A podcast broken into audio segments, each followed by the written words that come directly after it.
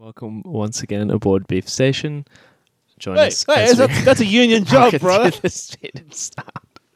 Hold on, give me a second. I just said join us as we rocket through the speed of sound, and that's why Yeah, you do the yeah. So you want to just not leave it at me. the fucking professional.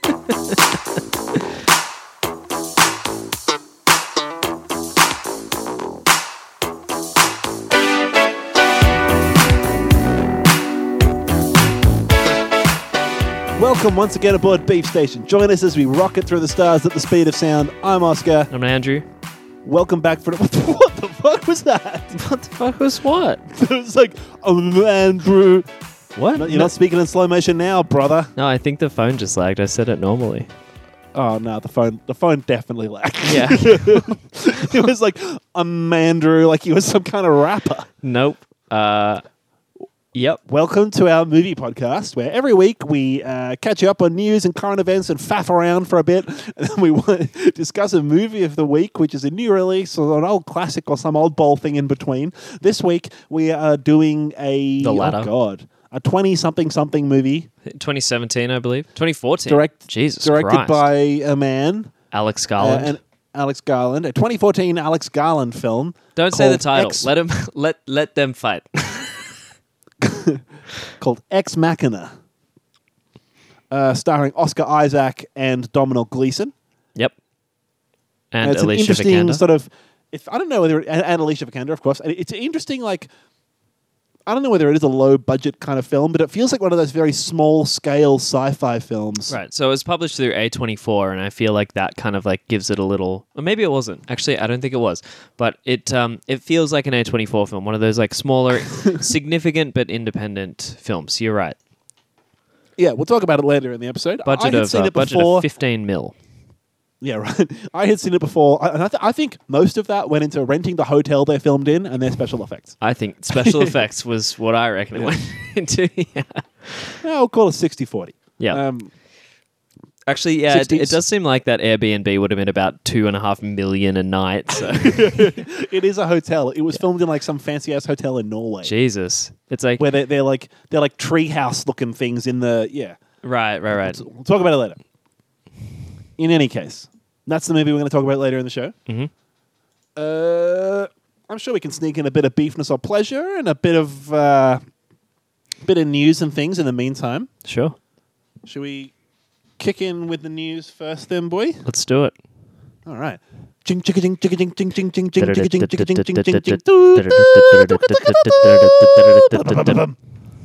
Beef Bulletin. All right, my, my news command station is on a ten percent battery, so let me just oh Christ get a little get a little cable first. Um, all right, so of course during uh, this coronavirus epidemic that the whole world is still going through, the most important uh, bit of bit of bit of news, movie, TV, pop culture that everyone's hanging out for is James Cameron James Cameron's Avatar series. But I'm I'm sure you forgot was still happening. I know. I saw them. I saw that the official Twitter account for Avatar posted uh, some shit the other day that was like about that big pink tree that's in the movies, and they were like, "Oh, it looks really beautiful," and I was like, "Fuck those movies." That that that that single movie could just leave the cultural zeitgeist and would have And no no, one would- yeah. negative impact. Like it could be like um what's I'm that Berenstain so Bears upset thing? that there's another six of those fucking things in the pipeline. Uh, I It's reckon he's gonna fucking die before that, that, devastating. that. That one came out in like 2010 or 2011 or Uh, some shit, didn't hopefully, it? yeah. Or maybe tw- no, I think it was. Tw- It I might think it even was have like been earlier than 2009. that, man. I yeah. reckon the first Avatar came out in 2009. 2009. Yeah, t- spot on. Fuck yeah. Spot on. 11 years ago, and he's Yep. like Avatar 2, baby, and 11 years later, he's still Avatar like 2, people are baby. still kicking and I out got for Avatar 2. Five more after that. it's like, Dude's gonna fucking die. Before how about he you gets to fucking Avatar finish your 7. finish your main before you get onto your desserts of six more films? Okay. Uh, yes. So this news is that the movie that everyone forgot is still happening um, is also being delayed by the coronavirus. So really, it's not news, other than the fact that the Avatar 2 movie is apparently still happening. okay. Right. Well, sorry to hear that. Apparently, they were just about to shoot in New Zealand, and a couple shots have come out with them like starting to do like underwater type shots or some shit. I don't know. They've just started it. doing the bullshit they have to do with Weta Workshop, and uh, I, I don't know. Apparently, they just started started getting set up when they got held back by Corona. Right. For anyone that cares, Yeah. um, uh, I'd never seen the Hamilton movie, the, the Hamilton musical. Neither have I. And I know a lot of people that like musicals are obsessed with the soundtrack, and I feel like I don't like musicals enough that I would want to listen to the soundtrack without having seen the show or the movie or whatever first. Right. Um, Because you're not a which is a long. hu- huge Well, fucking loser. no, I, I like musicals as much as the next guy. Oh, I I, guess like I, musicals probably. wrong. I like musicals probably more than the next average guy, but um, that's I'm a long-winded way I'm, of saying I'm an above average musical liker, okay? Um, it's a, an above average way of saying, oh God. it's a long winded way of saying that the ham, we can, sh- short format, short format episodes. I'm gonna Saying- start. I'm gonna start referring to my own takes as above average. That's pretty good. Here's my above average take on that. Fuck That's it. good. Welcome once again aboard Beef Station. Join us. The Hamilton, the Hamilton musical has been filmed and is coming to Disney Plus uh, in July. Okay. or June or something. June or July. It says this time, but it's a U- US article. You do the math. Um, they filmed the original Broadway production of it. It's coming out on July 3rd, uh, being fast tracked to Disney Plus. It's apparently the original 2016 cast, including Lin Manuel Lin Manuel Miranda Mm-hmm. in the in the titular role. Can you say that five Titular role. times fast? Hmm. Maybe I should get into music. Ah, that's where she. Uh, that's where she gets her titulars out. Don't mind if I do. That's where ti- uh, getting your titulars out is where you get your boobs out, but they're tarantulas. Gonna have to start getting into some more musicals. Oh, Uh, yes. yeah. ap- ap- apparently, this is a change because it was initially going to be coming out later in the year, and so they pushed the release date up. It's exciting. I might. There's enough stuff on Disney Plus soon that I reckon I might go in in a month or two because I still want to see The Mandalorian. I've heard that's great. Um, I've heard some people say it's like a low. It's like a, one of those slow western kind of things. Um, I'd, I'd be keen to see uh, Hamilton, honestly. And there's so much old Simpsons that I've never seen that I'd be keen to see that as well. Mm. Mm. no, Just think about Disney. me too, brother. Just think about Me too. Disney. Yeah. It's going to be our first T-shirt. yeah. Um, Um, uh, so Netflix, You know, Netflix? going in on old Simpsons What? does sound cool, by the way. it does, doesn't it? Yeah, but Yeah. I'm but I'm Fucking- not I'm not doing it. Yeah. Well, I got to cancel my Amazon Prime subscription. I'm not really using it. Yeah. I'm not watching House anymore anyway. um, Jeffrey Epstein. Uh, Here we go. Is this dude? you heard of this guy? Yeah. had a crazy. Let's go, story. baby. Now we're now it's a news segment. Netflix has dropped a trailer for a docu series all about Jeffrey Epstein. Oh fuck. Uh, uh, the new- the new executives of Netflix will be friends with the people that fucking did it. What's the point? It's gonna Uh, be independently made. It can't be a Netflix produced series. It's gonna be a Netflix. Here's my conspiracy theory. This whatever the fuck you're about to say, it's it's produced by the people that did it as a way to throw people off the actual scent, and it's gonna highlight facts and omit other facts, and it's gonna be total bullshit. Says here the title of the story is Jeffrey Epstein: The Story of an Innocent Man. Yeah, that- uh, Jeffrey that's- Epstein, colon, I didn't even know Bill Clinton. That's No, going to it's be called- the title.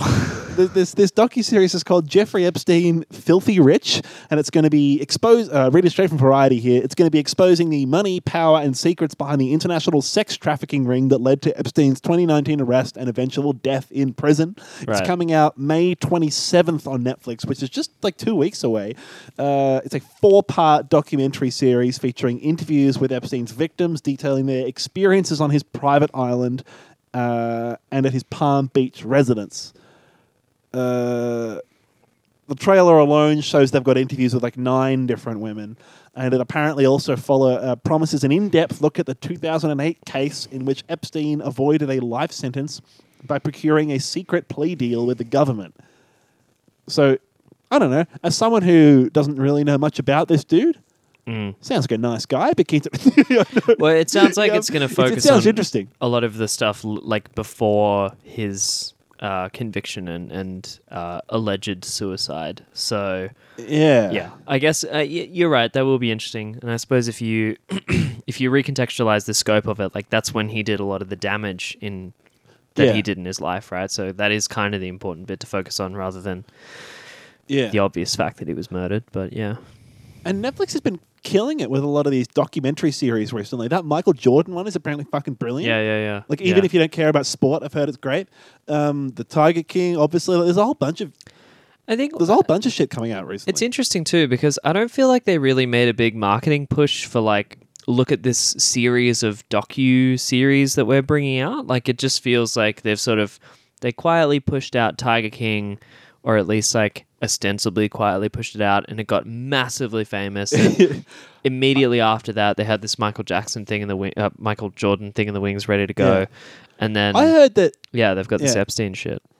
I heard people talking about how they reckon that the the uh, the Tiger King thing had a huge moment. They reckon mostly because of the coronavirus and shit. Like they reckon it was literally that people, so many more people had had extra time to watch shit sitting at home, and that um it would never have been that popular if it wasn't for the fact that everyone was stuck at home doing shit. I don't know how accurate that is because I been, feel like it you're might not have been that popular, but the guy's very like it's it was a very um it, it had the it had the je ne sais quoi of a viral sensation. Like it really had it had like these fucking eccentric characters, these like memeable moments. Um, Yeah. it had like a good point of discussion for like, oh, do you reckon Carole Baskin actually killed her husband? Do you reckon Joe Exotic would have done it? Like all these like debate points that you could have. So it just ha- I think it just had all the it ticked all the boxes for something to go really crazily viral, and then also coronavirus hit, so everyone could watch it. So I think it factored in. Yeah. Yeah, I suppose so. I um, did you? This isn't a news story I have prepared at the moment, but did you see that Nicolas Cage is going to be playing Joe Exotic in a, I did. in a TV series? I did see shit? that, and That's some guy pick. who's the guy from Just Shoot Me. Uh, Just shoot me. it's the guy that I'm not looking it Emperor's up. New I'm Groove. asking you to come to my house and shoot me. yeah, it's it's the guy that um. Yeah, who's the guy? That, who's the guy from? come up to my room and shoot me in the Yeah, head. Who's the guy from My Door's Unlocked and I've left a gun under my front doormat? yeah, David Spade. I was right. Yeah, Fuck it is. me. Yeah. Anyway, someone said go. it was someone said was David Spade busy? Like he should have he should have played Joe Exotic. So That's a good pick, actually. way worse. yeah, um, it is a really good pick. And then he retweeted it, being like, "Nah." Um, this is an interesting story related to Robert Pattinson. yes. Uh, I don't. I don't know if this is necessarily news, but I, I thought it was interesting. The headline here off a website called The Playlist says uh. Robert Pattinson sought out big budget film roles because no one watched his indie work. Um, of course, after he finished with Twilight, he went on to star in reading straight from the here. He went on to star in The Rover, Maps to the Stars, Good Time, High Life, The Lost City, City the, the Lost City, Lost titties. the Lost City of Brutal Sea. Um, uh, films that I think are popular amongst people who appreciate the good shit. Uh, but but of course, this year he's in Tenet, and the he's the new Batman. Oh, I had no idea he was in Tenet. Cool. Yeah, he's in that. He's in the new Christopher Nolan film Tenet. I know what Tenet with G- yeah, and then oh yeah, I was good. Nah, yeah, Mm. I was going to do the same thing with Batman, but I couldn't think of anything. I couldn't think of a way to over-explain Batman Yeah, because yeah. it's already called Batman. Like, Ah. um, he, he was in Christopher Nolan's, uh, well, the, the version that Christopher Nolan is not doing. Yeah. I don't know. Fuck this. Cut this it's bit a, out. people are asking. no, no, that's on you, brother. Stand he was now. saying uh, people were asking him like, "Oh, so what's with you going to big budget movies? Is it uh, like are you, are you leaving? Wh- why are you leaving behind like all these why indie did things and you going to say big yes budget movies?" to millions of dollars? Well, he said he wanted them, and he said at the beginning of at the beginning of last year, the qu- quote from him is here is in this interview with GQ. At the, I started at the beginning of last year with no job, and I was calling my agent and just being like, "I got a whole bunch of great reviews in all these indie movies. What the fuck? I thought this was a Yeah. pretty good year, and I'm fucking starting the year like I've just done a pile of trash." And then his agent told him. His agent told him that people aren't reaching out to him to do this big budget stuff because everyone thinks he doesn't want to do it. And so he's in this weird position where he's doing so many little indie indie movies that he loves that people think he's this Indie darling. snob for indie movies, and then. So he wanted to, he said he wanted to, and then, but th- then he becomes the it's star who's not that- commercially bankable because he's only doing indie movies, and it's this cycle. So he said he had to like actively get out there and try and get into them um, to increase his commercial viability or I whatever. can't imagine he would have struggled particularly hard with that. No, I mean, Anyway, I, I- okay. I, feel like the last big budget movie he's, he was in is fucking Twilight, though. And I, No, we still Water, talk, for, we've Water talked for with friends Elephants that, was pretty big. yeah, I suppose so. We've talked with friends and stuff about like seeing a movie with Robert Pattinson, and um, heaps of people that I've talked about, like Good Time to, for example, are like, "Oh, the Twilight guy, really?" And Right. you have to be like, "No, he's great."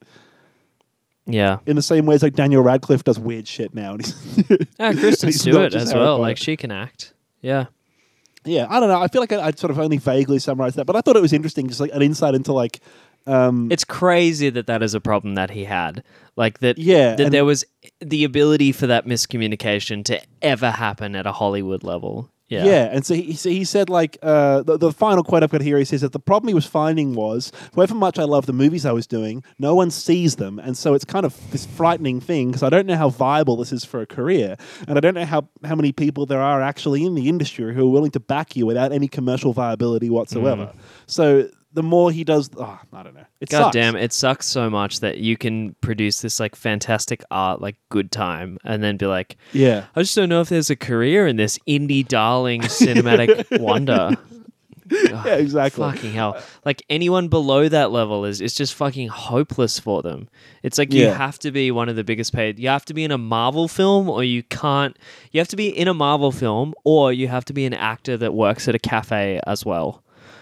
yeah. Like, I don't, I, I'm picking to be in a, or not picking, I don't know, managing to get a role in a Christopher Nolan film and then also um, the new Batman movie is kind of too exciting picks, though. It's not, it's not a, a bit left of field, I suppose. Yeah.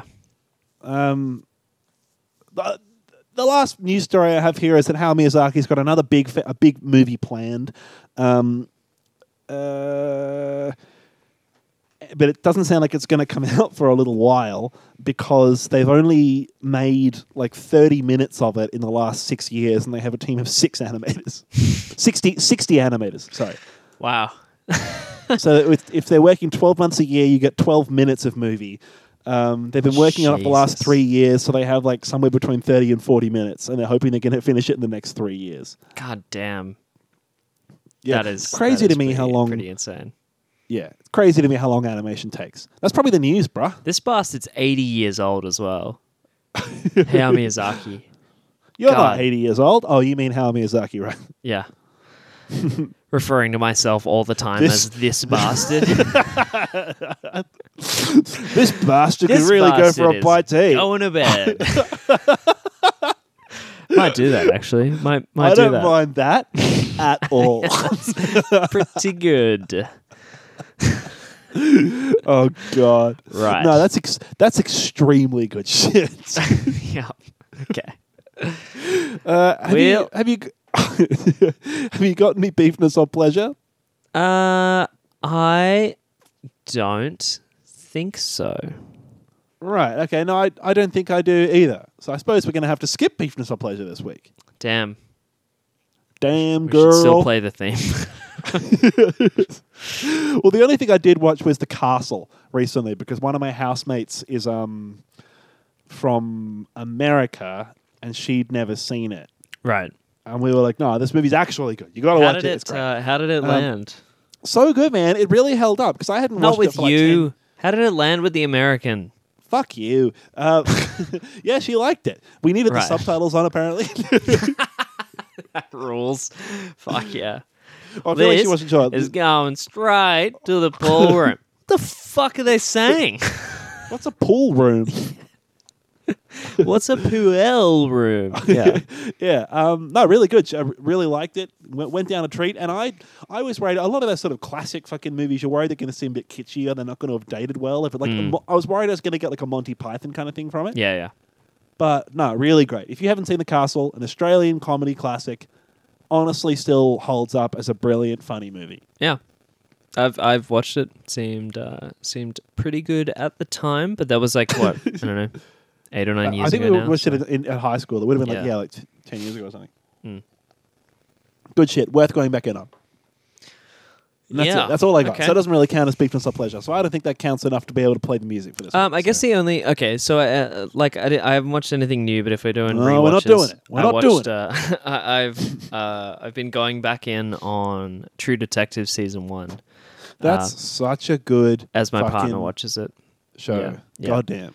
It was uh, I, I, it it inspired me to start because I'm looking at like getting back into acting as well. It inspired me to start um, looking up like McConaughey's methods for getting into character and shit. Um, Yeah, that dude's a fucking lunatic. nothing super insightful there, but he's actually not. I just think he um he has this like um hyper empathetic understanding of like being able to just sort of sit in another person's mind and kind of like really just like swim in it and um and be in it. It was interesting listening to him talk because he talks about like having done a lot of films and how like the nature of TV is just changing over the over as we develop the form, I guess. And Right. TV because the idea of like a TV show not being like a sitcom format, it's much more like um, you know, sort of like Breaking Bad style. It has this like arc over however many seasons or however many episodes. And so he said he approached the he approached the filming of season one of True Detective as a 450 page film script where he had to play basically three characters, which is Rust, uh, like Rust at the start, Rust after he goes back undercover, and Rust when he's doing the interview. And he said, like, he started to get really worried because um, when he is as the cop before he goes undercover, he said like those parts were really they felt really boring to him, and he was like, no, Yeah. you, you got to wait, you got to have faith that it will pay off when people see the other characters, like see the other versions of Rust come out, and that it will form this beautiful contrast between like what he was and what he became, and and then what he is in the future. God, I Um, got to rewatch this show, man. You get me all excited about it. It's so really fucking, good. good. That's yeah. like golden age of modern television type shit as well, though, because that was like the same time as Breaking Bad.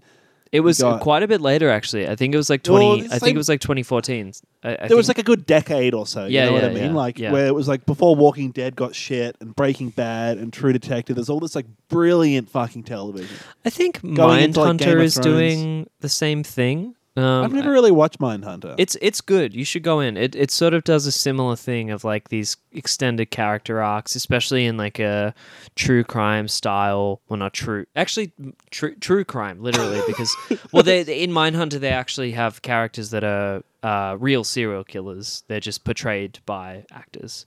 Um, yeah, okay. So like it is, it's it's true crime reenactment with dramatization, whereas True Detective is completely fictional, as far as I know. Um, but it's similar. Uh, great, wonderful cinematography. So.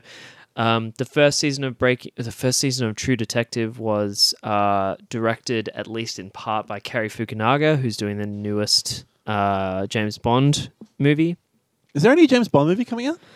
Uh, I think it got cancelled. I don't know. We haven't heard news for ages, which would lead me to believe that it's been we cancelled. haven't had a sign of life for three or four days. Oh yeah, yeah, that's right. So assuming it's canned, um, and uh, and uh, Mindhunter is uh, the first episode is directed by and then it's produced by David Fincher, um, who did Fight Club and a bunch of other really great shit. So it's, I've had it with it's good. producers. I fucking had it.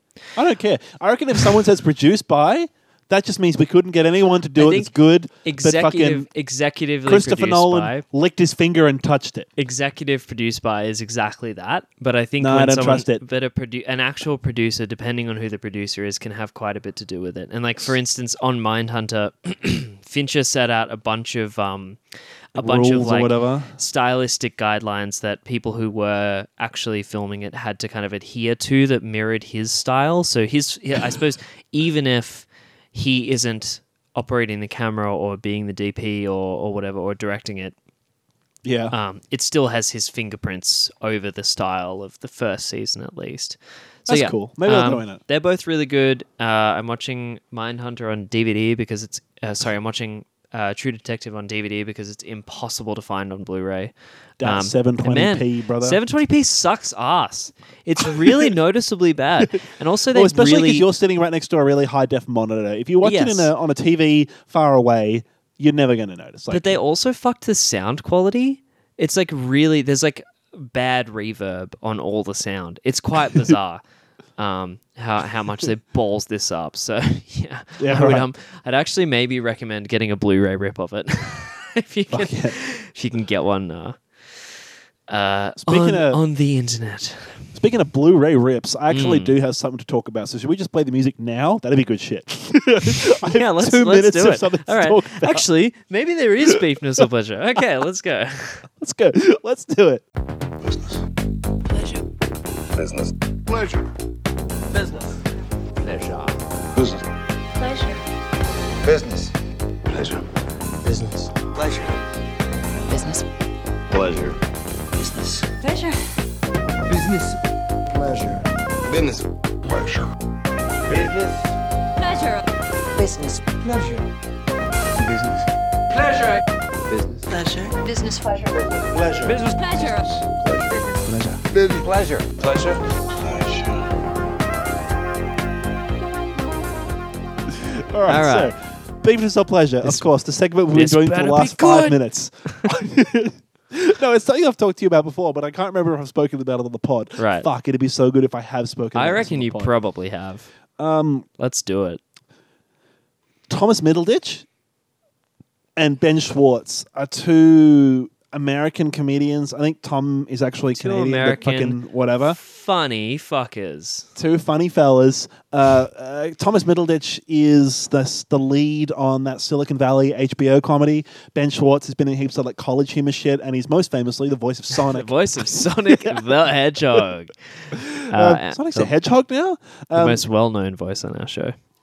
And so I was I don't often watch comedy specials on Netflix because I feel like I don't really like watching. I don't watch a lot Louis of stand up, like because I feel like I feel I feel like it seems weird. Like yeah, no, I feel like it seems weird watching stand up by myself in the dark in my room on a t- on a screen. Like it feels so sterile. Right. Um, but I it's still a good time, watched, but okay.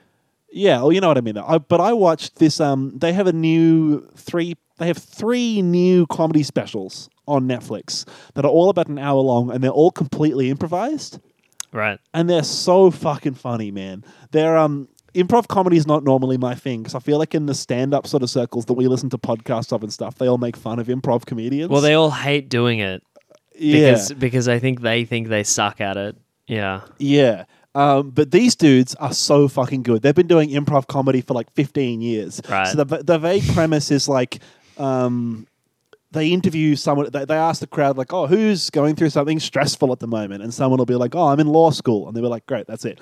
And then they ask, like, who are your friends and what's a funny thing about one of your relations or whatever. Um, and then that they, they make up like a, they make up like a full hour long play about something happening at law school, basically. But they'll invent like 15 different characters with all the names, and Tom and Ben will each play each other's characters. Jesus Christ. So if so, if Ben makes this character that's this really like I don't know, like a, a lispy German guy or whatever, they have to remember that guy's name, and he might come back 20 minutes later, and Tom will be playing him. It's it's good shit. Half of it's so impressive that they're just remembering remembering everything and remembering everyone's names, and they're like constructing a plot for the for the story as they go. Uh, but the fact that they play each other's characters is really is really good, and it's yeah, fuck. I really got into it. I've watched them twice. They're so good. They're so funny, man. Okay. It So I sounds think it's called- interesting. It's called Middleditch and Schwartz, and it's on Netflix, and I can heartily recommend it. And I only mention it because it's the sort of shit that I would scroll past a million times without ever actually watching it. Mm. What did you say it was called again? Middleditch and Schwartz. It's just their names. Why is it called that? oh, it's their names. You know, they never explained. Oh, okay. You know, they never explained it. Right. Uh, very Oh, no, odd that's it. stylistic choice. Okay, cool. Cool. Shall we dive into the movie then? Yeah, I thought I would just mention. So beefness or pleasure. we were talking about this is more news related, I guess, but I forgot to bring it up. Um, so we were talking about the A24 auctions. Uh, Oh yeah, a couple shit. of weeks I ago. deliberately, I deliberately didn't look at this. Now, so we were talking predominantly about the Uncut Gems one. Now that still has So six, A- six days left to go. A24 is this film studio. They produce lots of artsy movies. Yeah, if you listen regularly, few- you know who A24 is. In the last few weeks, they have been holding a auction of movie props and costumes from their famous movies on their website. Right. It's a24auctions.com if you want to go check it out. It's an interesting little uh, little read. But so they have they separate their auctions by which uh, films they relate to, I guess. And they had the uh, the Midsommar auctions closed. So Yeah. there were a bunch of different items that you could get, like the the May Queen dress that um, uh, Florence Pugh wears at the end. Um, the bear like a- headdress that gets worn, yeah. right, and like the the uh, the flower crown and a bunch of the villagers' vests and the mallet that um, that dude's head gets beaten in by. so there's a bunch of different really interesting prices. Um, let's start with I, I want you to guess how much someone paid for the mallet in US this, dollars. is, this is this is shit because I'm either going to go way too high or way too low, and it's going. to... I don't know. It's interesting. If you're at an auction and you had like I don't know, Does it say money, what the reserve price money to there? throw around. No, I can't remember what the reserve price was. No, I'm never gonna. It's this is gonna suck. Like, okay, what, so five- someone paid ten thousand dollars for That's that stupid. for that wooden mallet.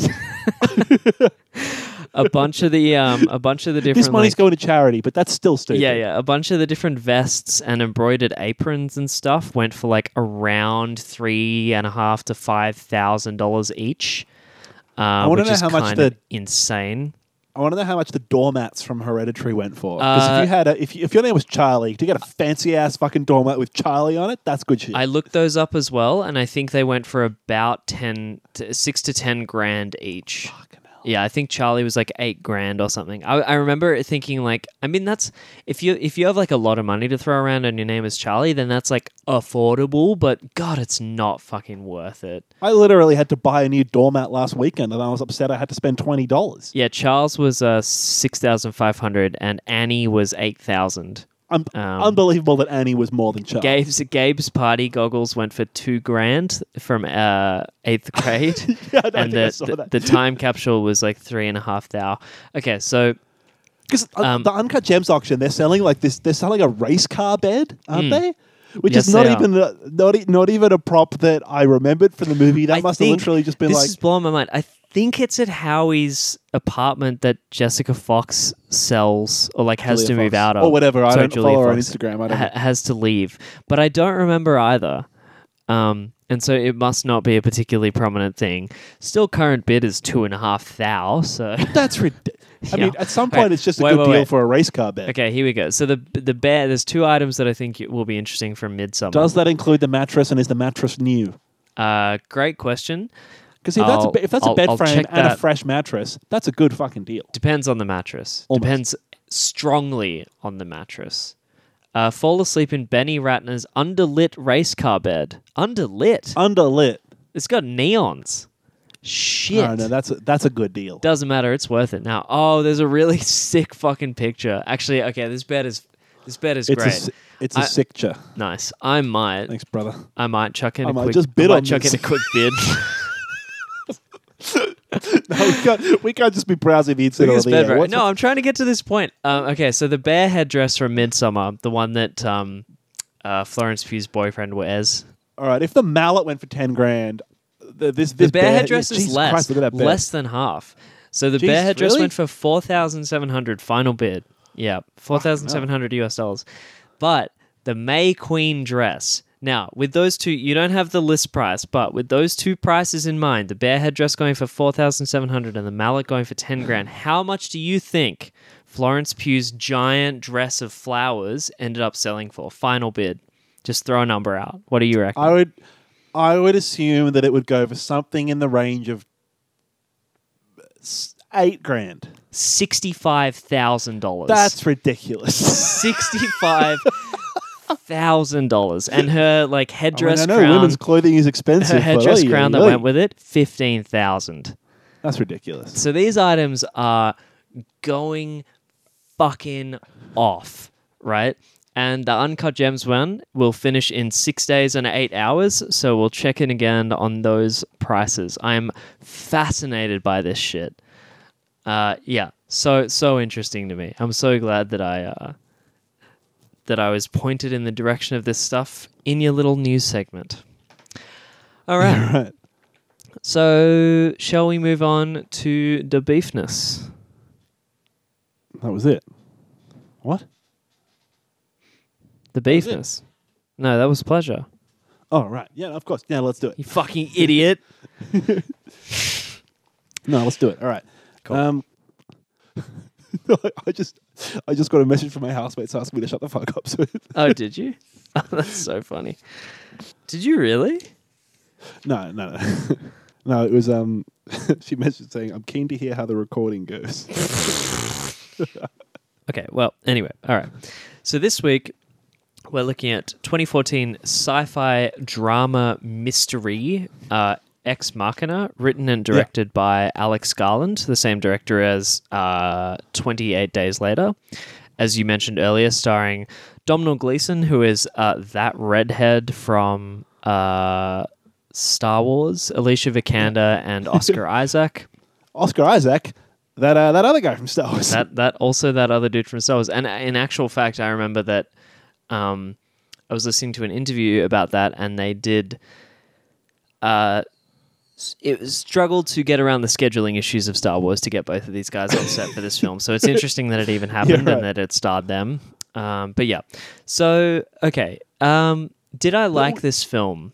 Well, you mentioned you wanted to watch this, and I assumed that it would be right up your alley. Mm. Uh, I had a memory of watching it maybe, well, obviously it wasn't 10 years ago. I thought it was 10 years ago. I, I watched it probably when it came out.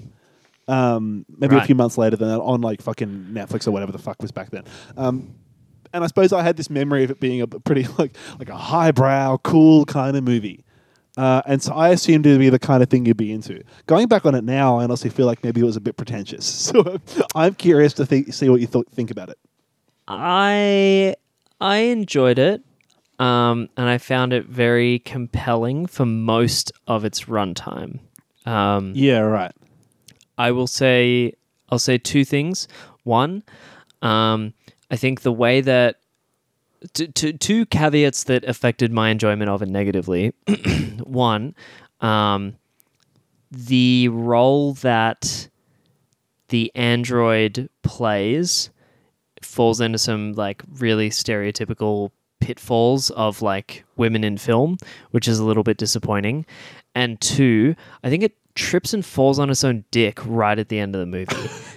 Um, and and, Well, it, and it really, happy to talk about happy to talk about that later. What is Yeah, this, yeah. what is this But movie for the saying- first part though, right? uh, So this- th- those uh, two things affected my enjoyment, right? But you're right; those are uh, pointless if you haven't seen it. So, okay, I guess it starts off with um, the the premise is that Domhnall Gleeson plays this uh, this this uh, he plays Caleb, um, who's a programmer at a giant company that's obviously a stand-in for Google. Yeah. Um, and he's sitting at his desk one day, and uh, he a message pops up on his computer saying he's won the employee lottery, and the prize for this employee lottery that he's won is that he go and gets to spend a week with the company's creator, uh, Nathan Bateman, um, who's played by Oscar Isaac, at his like gorgeous. Uh, escape away from the world home in Mansion in the middle of nowhere. wherever the fuck it is. I don't actually know Yeah. if they even ever say where it is, but I, it's like they don't ever say. there's like snow-capped mountains and alpine forests and shit. So it's it's I- either I mentioned it before. The the real place is in Norway, so it's Right, so this it's- beautiful Scandinavian wilderness. Kind exactly, and it feels like he flies there in a helicopter in America. So I'm guessing it's somewhere in America. Um, Yeah. But yeah, it's clearly so far out that you know it's away from society. So anyway, um, For the most part, it's this low key drama thriller kind of thing. Like a lot of the movies, very slow, unsettling, dramatic scenes where. Domhnall Gleeson's character, this employee that goes out to meet his boss, doesn't really know very much about the boss, and the boss is being very mysterious in the way that he's revealing information. I think we In can talk about um, Ava.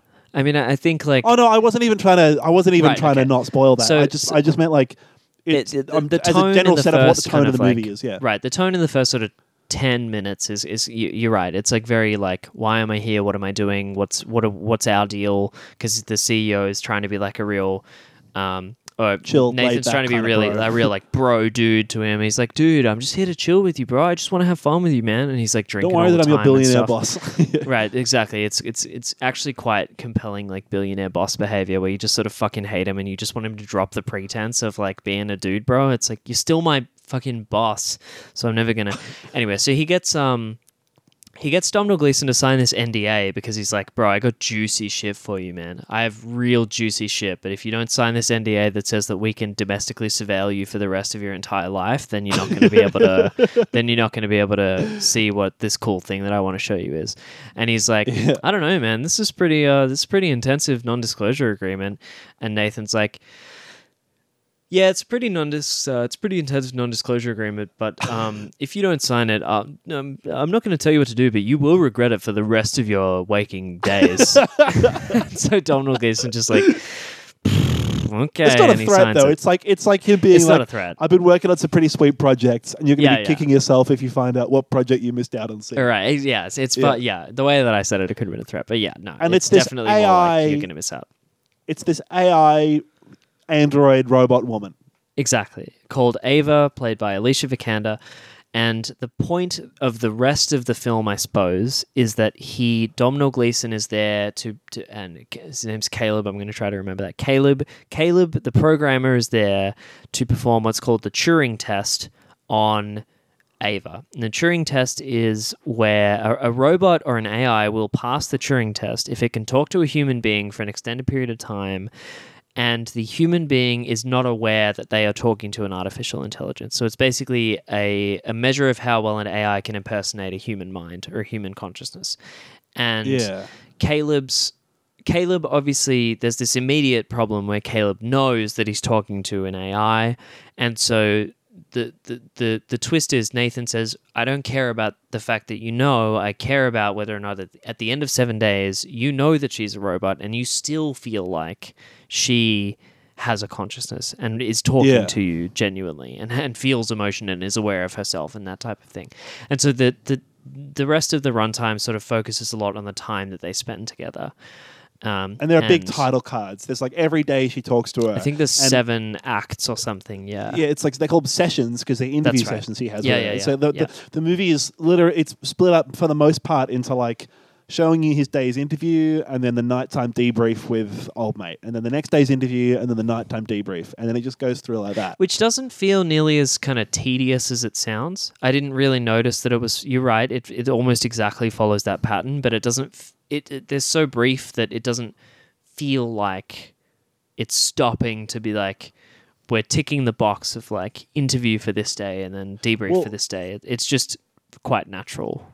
I suppose it's really I, I, I, I like the suspense and the intrigue of the way it was because I think for the most part Caleb for the most of the film is the one that knows the least about what the fuck's going on. Like the robot has at least been there for ages and has, has been talking to um, Nathan. the billionaire Nathan guy for ages because he created her. Right. And uh, the billionaire guy knows what's going on, and he even like restricts access to parts of the house from Caleb. Yeah, so Um, Caleb gets Caleb's this key card, and Nathan's like, "You can go." uh, Caleb's like, Nathan's talking to him. He's like, "I know you don't want to like socially faux pas in front of me because I'm aware of our relationship, and so I'm giving you this key card, and it deals away with all the awkwardness. Because the bottom line is, if you can go into a room with this key card, it's yours. You can play around as much as you want. If you can't get into Yeah. a room with the key card, you can't go there. So you don't need to worry. You don't need to ask me. Just try it." It's like a, an interesting way of being like of doing away with this. Can I do this? question that would come up. Um, Yeah. yeah. I liked that bit. Yeah, it was cool. And there's, there's a lot of cool. Like the house is amazing. Like just the, I just think the, the, I think the narrative the narrative devices that they use in this film are Yeah. quite quite clever. Yeah, but yeah.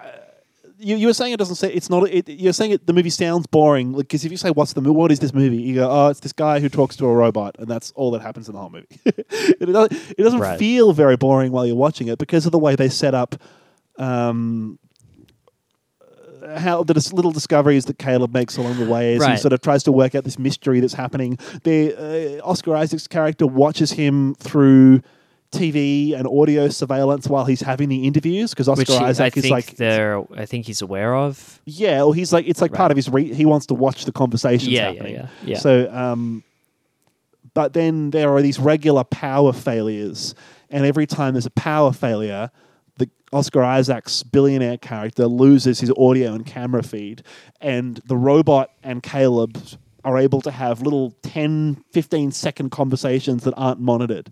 Right. And those are really cool because the robot will say something fucking crazy, and then the lights will come back on, and then they pretend it doesn't happen, and then Caleb has to like stew in that information for a whole day. And so the right. way so they the, sort of the first time it happens, slowly- she, yeah. she says something like, "You can't trust Nathan," and he's like, "What?" And then the lights come back up, and it's like, okay, what the fuck was that? Like she completely. It's not just. It's also done through her performance, where she completely changes her, um, like her physiology and like the way that she actually uh presents herself. She's she, She immediately a- like she picks up like a fake conversation mid mid sentence as if she had been talking the whole way through the power. Right. It's it's it's very well done. Um, Yeah. and that that's those are the parts that are really compelling. Is like okay, what it's it's you in Nathan's mind being like, sorry, in uh, in Caleb's mind being like, what's what's going on here? What's being kept from me? And then the thing that I thought was strongest about the film moving forward is the sense of paranoia that it gives you of like what is what what is the actual test here? And I'm not, and this isn't a spoiler because it's not um, Shit It's- doesn't really make sense when you even start watching the movie exactly. anyway. So, So, I'm, yeah. I'm not I'm not talking about this as in like oh this is a spoiler for what happens later. But it the thing that the thing that's really great is the paranoia that it shows with like what is the actual test that's being done? Am I being tested? How is it playing with this idea of like who is human and who is not, and what is to be human and what is to not be human, and um, and I suppose what it does to Caleb over the course of this thing to interact with this incredibly realistic human uh, human emulation, um, and Yeah. like Caleb's not a fucking you know well yeah anyway um I thought that was like the strongest part of the movie was was just this idea of like, and it was somewhere that I really felt myself wanting it to go early on. Was like, God, he's gonna. If I were in his position, I'd be like, shit, am I? Am I an AI? Like, am I a consciousness? And it kind of It of- explores that yeah. further forward, which I really thought was clever. Yeah, I liked I, a lot of the ideas in the movie are cool ideas. Right. Like, um, just like yeah, like like the way the power cuts and the robot immediately says something crazy. I thought like, oh, that's an awesome idea. And like the key pass thing, lots of little moments, even just props and set dressing things, and like um, elements of the way that the characters all interact are really cool ideas. Mm. But I didn't really find, I don't know about you, but I didn't really find the conversations and the dialogue they were actually having that compelling. No, I think they were fine. I think it was like I think it could have been I think um it's funny what you say about the film being pretentious with a second watch. Um yeah. I think Alex Garland is actually a dumb guy. Well, here's Uh, the here's the problem I, I have, think he I thinks like he's pretty smart, and uh, like this is a good movie. It's it's definitely not a bad movie, but I think it's less smart than it thinks it is, and Yeah, uh. And I think that comes across in the dialogue and the way that um, the characters, and the, not just the way that the characters express themselves, because the performance is good, but the where it stops. Uh, examining the ideas. I think if you want a better example of like what it means to be, you know, human versus creator and creator and creation and that dynamic, like Blade Runner is a better example of that exploration. Yeah. And so this film being like, um, can I love? It was just a little bit like this is not the first time anyone's asked these questions uh, in this in this way Yeah. before.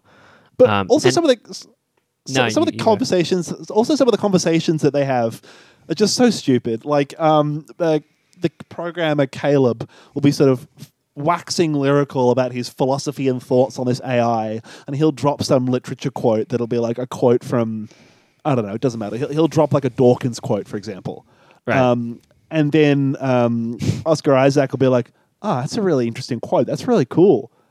Uh, did you come up with that? And Caleb will be like, "Nah, bro, that's Richard Dawkins," and he's like, "No, I know. I was just pretending not to know." Yeah, yeah. Well, like- later on, it's used as a weird interaction. It's used as a device later on where I think that was meant to show the um, you thought you were you thought he was dumb and you thought he was getting the best of you, but actually he knew who those literary references were. But it's like it's like Moby Dick. It's like yeah, yeah, Yeah. dude. It's not a particularly niche literary Yeah. reference. Like fine, you can use it as a plot device that he knew more than he was letting on. But that's not a great example of him knowing more than he was letting on because it's like yeah, knowing a quote from Blade Runner or something. Like, yeah. Um, I thought. I thought that the dialogue could Me, been I don't listen to music. I spend too much time saying hey to my pal Jude to listen to music. yeah, yeah, yeah, exactly. um, so I thought it was fine, and it serviced the plot well enough. It didn't really ever like break me out of it. I can imagine on a second rewatch, it might have been infuriating because like the first time you're hearing it, it's fine. The second Yeah. time you're hearing it, I imagine it would be tedious. Well, this might be like Um, a, a personal insecurity I have, but I, I know like I don't know much about politics really, and I don't really find it very Famously, interesting. actually, yeah. I don't really find it very interesting to talk about at all. And so, as this cycle, I don't read much about politics, so I don't know much about politics. And so, when people talk about politics at parties, You tune out. part of me is like, ah, shut up. Yeah, yeah. and half of it is half of it is like, oh, I don't understand this anyway, so fuck this. And so when this movie starts to get like a bit a bit too pretentious for its own good, I Right. don't know whether it's me being like, oh, I don't understand this, so sh- sh- shut up. What's or the, whether um, it's them deliberately trying to talk about programming and shit that you don't get, and it's spo- you're supposed to be like, "Wow, these guys are amazing." Or I just don't think it was very interesting. Like I sort of got Right. what it was getting at in a way quite, where quite quickly. yeah, and i- Yeah. in a way where like it, where but they could they could ask like no, but it's asking like can the machines really feel? And you're like, yeah, dude, yeah.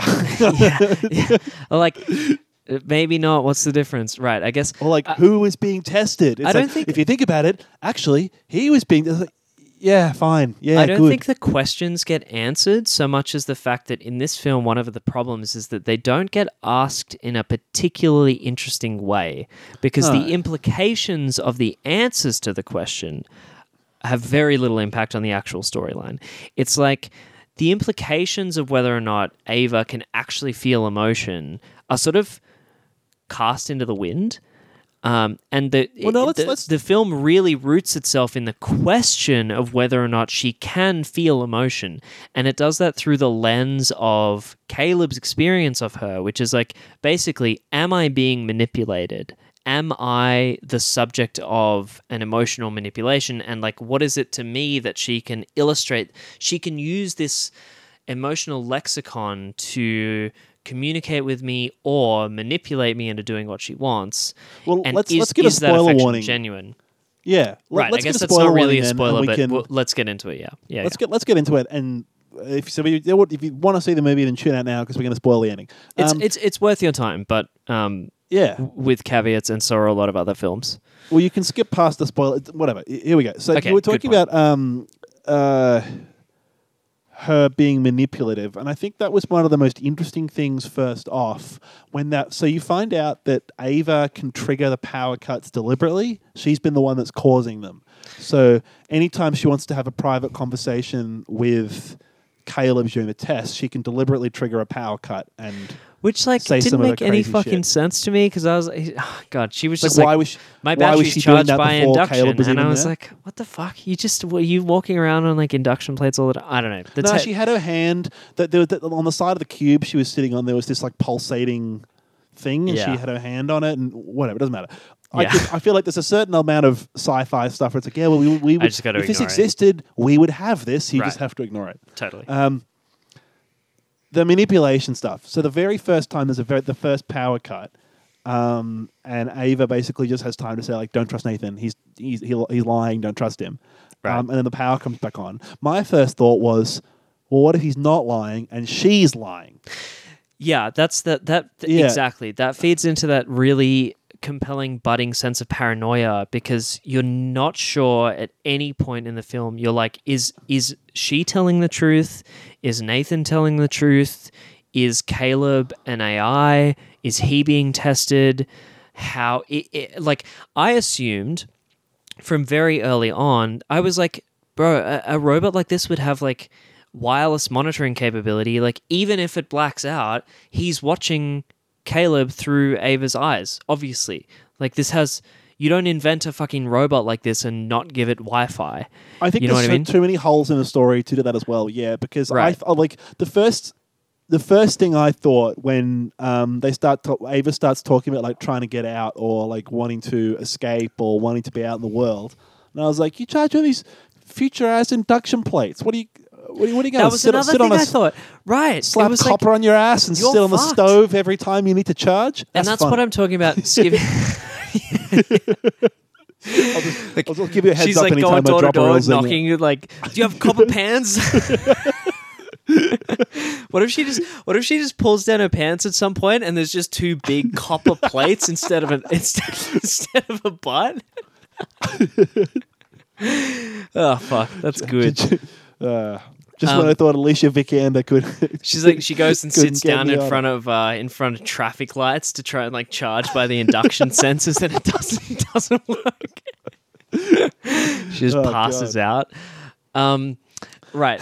Yeah. You thought your phone charges wirelessly slowly. Ay, ay, ay. Oy. When are they going to give this thing a fast charger? Eh. Drag out from 200 volts through your ass. they charge twice as fast in Australia because it's 240 instead of 120. Oh, Uh, God. credit to you who told me that fact this week. there you And go. I got used to start researching more ammunition facts. you.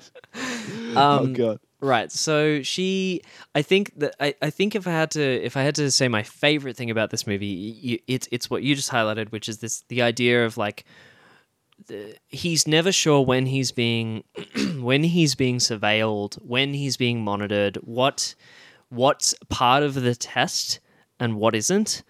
Um, Yeah. and whether or not these blackouts, like I wasn't, I, I would have been equally. This film suffered a little bit from like the not clear Chekhov's gun or like too many red herrings. Um, where at the end of it, if the ending had been, oh, I was monitoring you through the blackouts the whole time, I would have been, it, it would have been like, okay, yep, sure, I guess he, that makes sense. It's a kind of a shitty twist, but okay. It kind of was, though. And then at the end, right, he's sort of like, I was, but only once because I have a GoPro.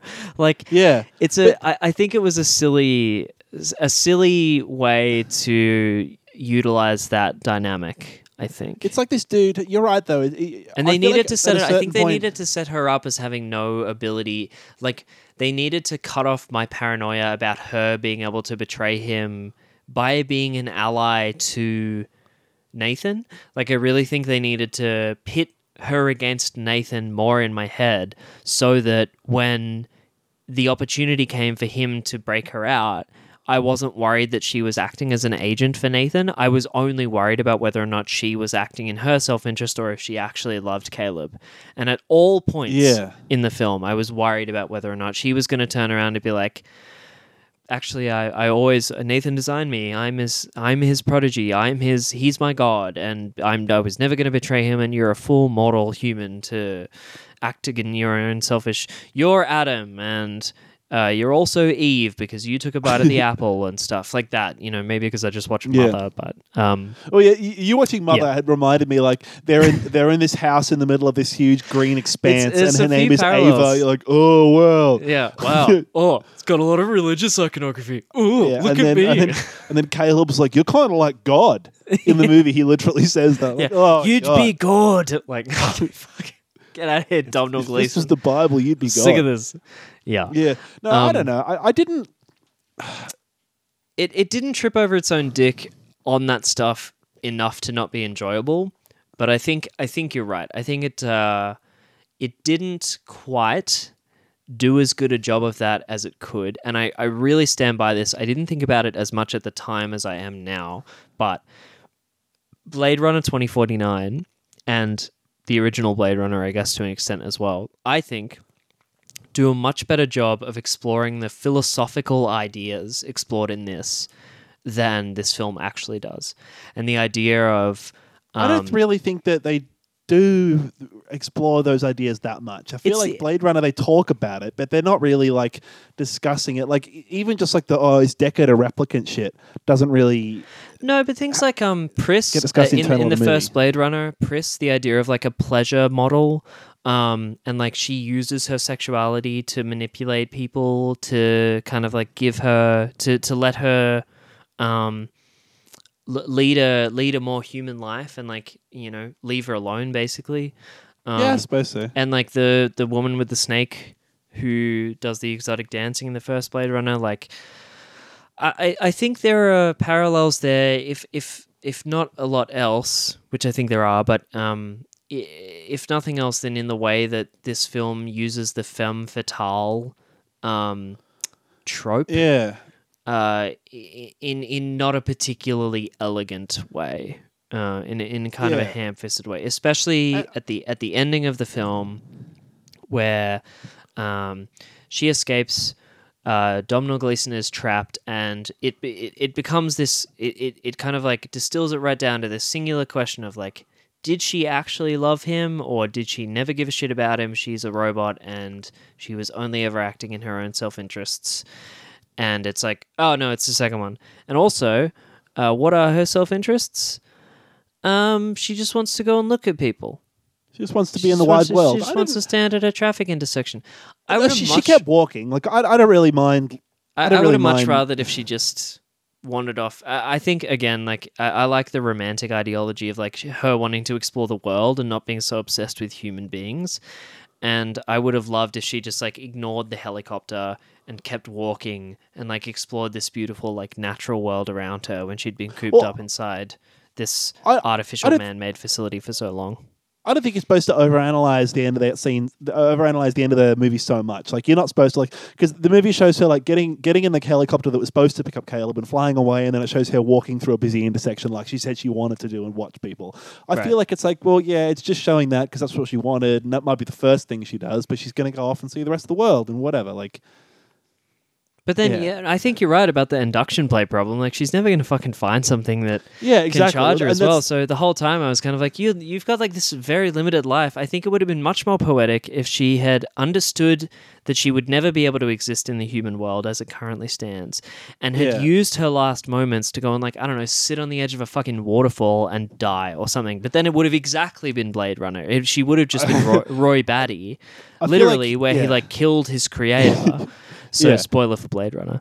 Um, I feel like in a movie like this, it's very easy to get bogged down in the technology of it all. But when, Mm. which you can, I in some movies, I'm happy to be like, yeah, don't worry, I don't want to think about it. But when this movie is literally just an hour and a half of talking about the technology, it's most of what the film is. when yeah. when a key plot point is like, oh, he can't hear when the power's cut, and he's this genius dude who says the power cuts here all the time, and he knows. Like, I just don't accept that he wouldn't have thought of that and Right. wouldn't have had the battery powered camera that he puts in there later there from day dot. Yeah, He and he wouldn't have been like. I don't then, know. like, he wouldn't have the- been like observing her subroutines and saw that like every time she had this particular subroutine come up, some power cut cut out or some shit. Uh, Yeah, I, I don't know. I, I'm I think happy. you just be paranoid enough that you were like, right, this is a flawless system. Like this thing is causing this or whatever. maybe that's the construction guy in me, where I'm like, yeah, this, someone installed it. Fucked. Yeah. I agree. Yeah, totally. Yeah, yeah, yeah. like, yeah, Yeah. probably happened, bro. Um, Mate, The uh, call the fucking Sparky. oh yeah, and then so then, but then like from like a meta point of view in the movie, um, if the writer wants Ava to go out into the world, and the idea is like now she is, she may as well be a person, and she looks like everyone else, and she might should be anywhere, kind of thing. Right. Just say somewhere like, oh, and she's solar powered too, and that's that's all. You know, yeah, like, totally. Yeah, like, yeah, why yeah. not? Why not just have a little throwaway line like that to just solve that problem and stop Just us asking questions? Because like yeah. the whole time, that it literally broke me out of the movie where she was like, "Oh, we're going to get you out of here." I'm like, "How are you going to charge it?" It made me No. too. I, I had the Yeah. same. I, I had the same thought. Yeah, yeah. Especially since it's a key plot point that she's like, "This is how I charge my batteries." and yeah right to trigger the to trigger the blackouts exactly yeah um okay so there's a couple other points to touch on i suppose which we've been like maybe are the stronger points of the film which are things like Yeah. the um the art direction um the the house itself uh, and the way that ava looks um i think it was parti- i think that might be one of the strongest parts of the film um, yeah, it's she- spectacular for a movie that looks like it's filmed on a budget of like. like 20 bucks like they're like, Yeah, "Oh, yeah, we got yeah. two dudes in a hotel room it looks the- quite good the ai looks spectacular the, the, the robot looks spectacular I thought, um, I thought, yeah, her the way that she is presented is quite like I don't know, quite fascinating. You spend quite a bit of time looking at her face. There were a few moments where I was like, nah, the CGI looks a bit shit. Or maybe I just didn't really like the design of her. Um, and like when she puts the wig on and becomes like fully human, I was like, okay, now now you look a bit more like a human being to me. But Um, I, I thought that was thought that was so. I was kind of upset that it was just obviously her hair. Like Mm. I know, I did. Yeah, I thought Like the when there's a shot of- when there's a when there's a shot of all these wigs she can choose from, and she's totally like bald with a plastic head. Yeah. And the next scene is like her walking out with short hair. I'm like, well, that's just Alicia it's Vikander's obviously hair. just her. yeah, Like, yeah. why I- wouldn't? It felt Ugh. too good. Yeah, right. It should have. It should have. Like- and like her clothes looked shit. Her clothes were like weird. Um, I didn't mind out that. of touch things. Well, they didn't really look like a normal, like in fashion, even like fast fashion type outfit. And this is a billionaire's house. Like, I think they either should have had some significance, like a wedding dress or something creepy like that. Um, or, I think that they- looked more uh, fitting. I think the sh- I think the shabby they had. clothes was supposed to have. It's. It was supposed to be like. Um, show that he doesn't really care how she's kept. Like he's he keeps her in this room the whole time. Okay. Yeah, she's got some shitty old dress, and he rips up her drawings, and like he, he doesn't. He, he's he, she's just there as a research project. What did you think of uh, Kyoko, the in-house attendant robot? Yeah, I don't. I don't know. I, I, I, thought I that picked was. it like almost straight away. I was like, yeah, he's so he's so he's such a fucking shut-in and would just trust that these people that this person doesn't speak English. Like Yeah. they're gonna be able to tell the tone of things. Um, yeah. No, I don't know. I didn't. yeah. I was immediately like, oh, that's a fucking AI. And I thought that scene where they start dancing was kind of wild. It was kind of cool, but at the same time, I, I don't know. Did you like it that? broke me it broke me out a little bit no i it, it went on for too long i think it should have focused more it, it like really the camera like focused in on oscar isaac and sonoya mizuno like dancing and and uh, like held on it for ages and i i think it should have just focused on like caleb's reaction to that being like this dude is fucking unhinged Yeah, that, I think that was supposed to be like he's he's completely like broken from what's It, normal. it was, and- but I care more about. I care. Th- that wasn't. signi- He's just dancing. Who cares? I care more about Caleb's response to the fact that he's such a weirdo than I do to what he's doing. yeah, If he was like, "Oh, I stab birds in my spare time," and she helps me, she holds them and I stab them, and then like you see the footage of like him stabbing a bird, it's like, okay, that's creepy and interesting. I don't think I need to see Domhnall's reaction to that. Yeah. Caleb's Caleb's reaction to that, but it was such a normal human thing that was just kind of lame that I was like, right, yeah, I kind of care more about what he thinks than, yeah, so, yeah. I don't know. Uh, Storyline wise, meh. I think the coolest thing here was the the the, the sci-fi ideas and the the interactions between the characters. But I think the storyline itself. Uh, here's another thing. When it turns out at the end that I think we should probably wrap up soon. But wh- when Yeah. it turns out at the end that. Um, Oh, actually, what Oscar Isaac was testing was whether she would try and escape. Um, right. I felt kind of cheated because so much of the movie had been discussion about like AI and the emotions and stuff.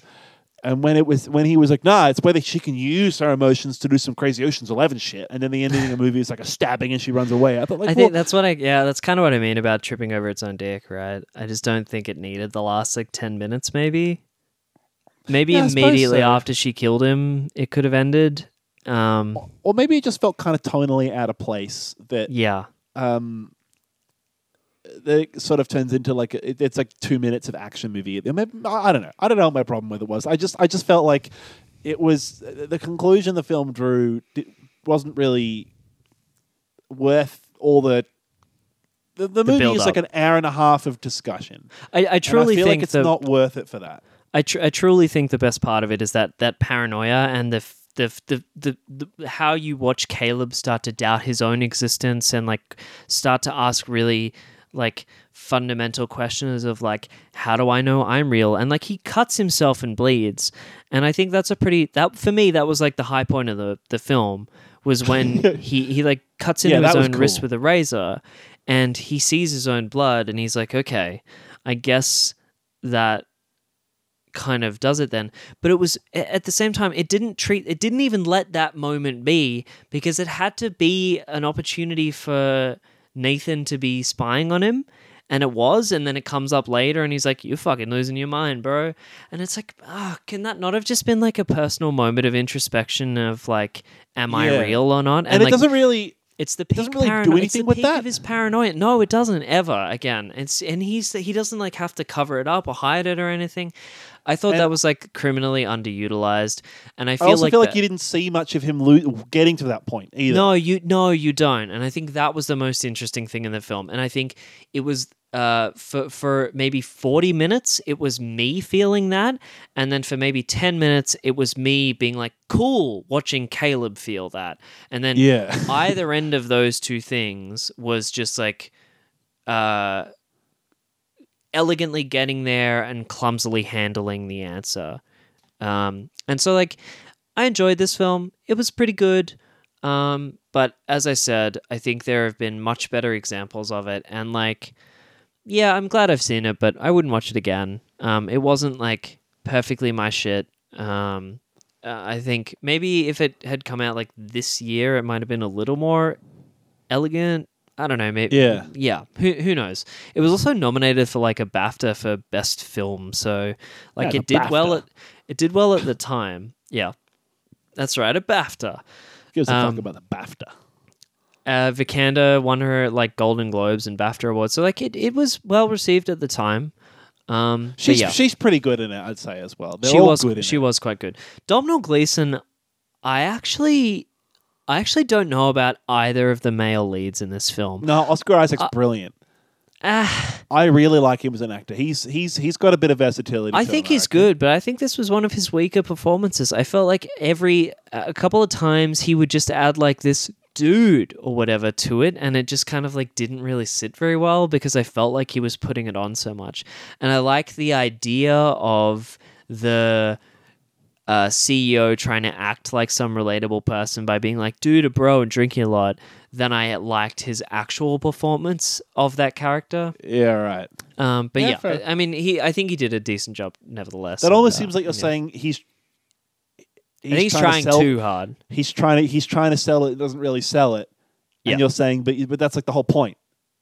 He's Yes. this billionaire guy who's trying to act like a bro and not really selling it. Right. I think he's operating on the first level of not really selling it, but he's not selling me on not selling it. you know what I mean? And like, the, maybe that's me being like really fucking pretentious, and maybe it just would have been like if it was someone else in the role, then I would have bought it completely. But you know, yeah, I just didn't quite. It just broke me out of it a little bit sometimes, but often. Uh, it, it worked really well, and I thought he was doing Yeah, a right. good job. So if if um, I'm I'm glad that you felt like he he really kind of like embodied it. yeah, yeah, pretty good, pretty interesting performance. Um, I didn't. Yeah, I didn't have anything else about this. I thought some of the music was kind of cool, but like no more really special pay than it any is in. attention to it. Oh, it's no more special than it is Yeah. in any other suspense movie where it's like, oh, the the the, the, the synth drones make you feel uh, like there's a mystery. I couldn't even have told you if the soundtrack for this film was. Oh, it was distributed by A24. Fuck off.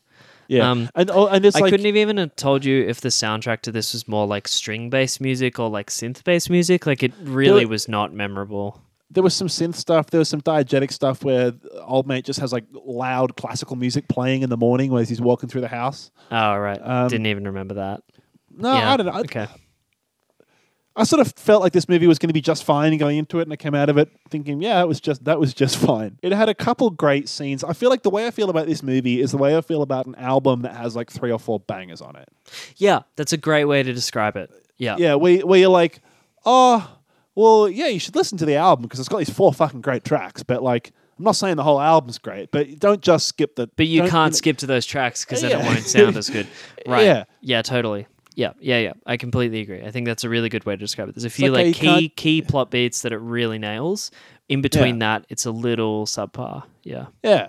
Um, I think that this movie, you could compare it. If you wanted to watch this movie but better, I think Her is an interesting example of a movie that deals with AI in a way that integrates it more into the story, which I suppose is what you're getting at with Blade Runner, where this movie literally feels like someone just read a book about AI and just put everything in a. There's so much dialogue in this movie. Like, yeah, bro, I get it.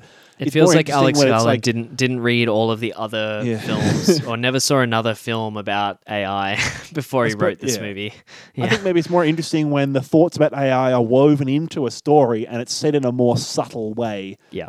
in a way that's less beating you over the head with it. Yeah. Which I feel like is something I say a lot about movies that sort of beat you over the head with shit. And you're like, yeah, just integrate it into a story and it'll, I'll be happier with it. I, I agree I with this one. I think her does it better. You're right. The Blade Runner movies are a better example of it. I still think this is cool. And in terms of like cool, small scale sci-fi films, like Prospect is another one that I was reminded of. Okay. Um, it's worth watching. Yeah. yeah. It's it's definitely worth watching. I mean, it was like a six out of ten, maybe like a maybe like a six and a half.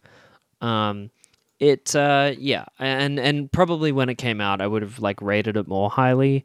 Um, but I just feel like it it will it will not uh, not have aged particularly well. So yeah, better than as a, as as we talked about, like I think Blade Runner and her. I don't really have a great example of like a worse than. Um, Well, I think this is worse than Blade Runner and her, but I can't think of Sorry. what's better than. yes, That segment, right, brother?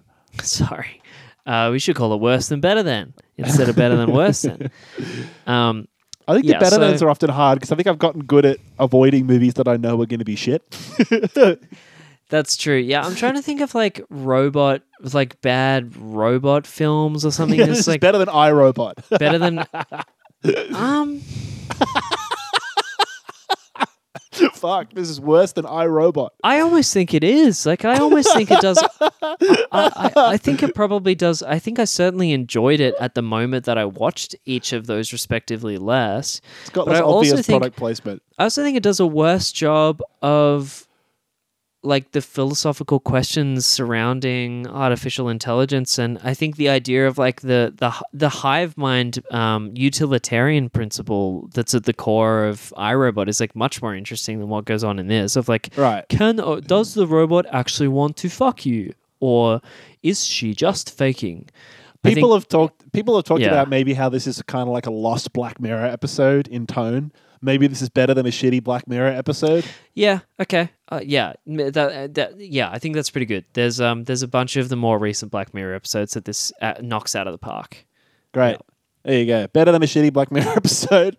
Worse than her and Blade Blade, Runners. Runner and iRobot.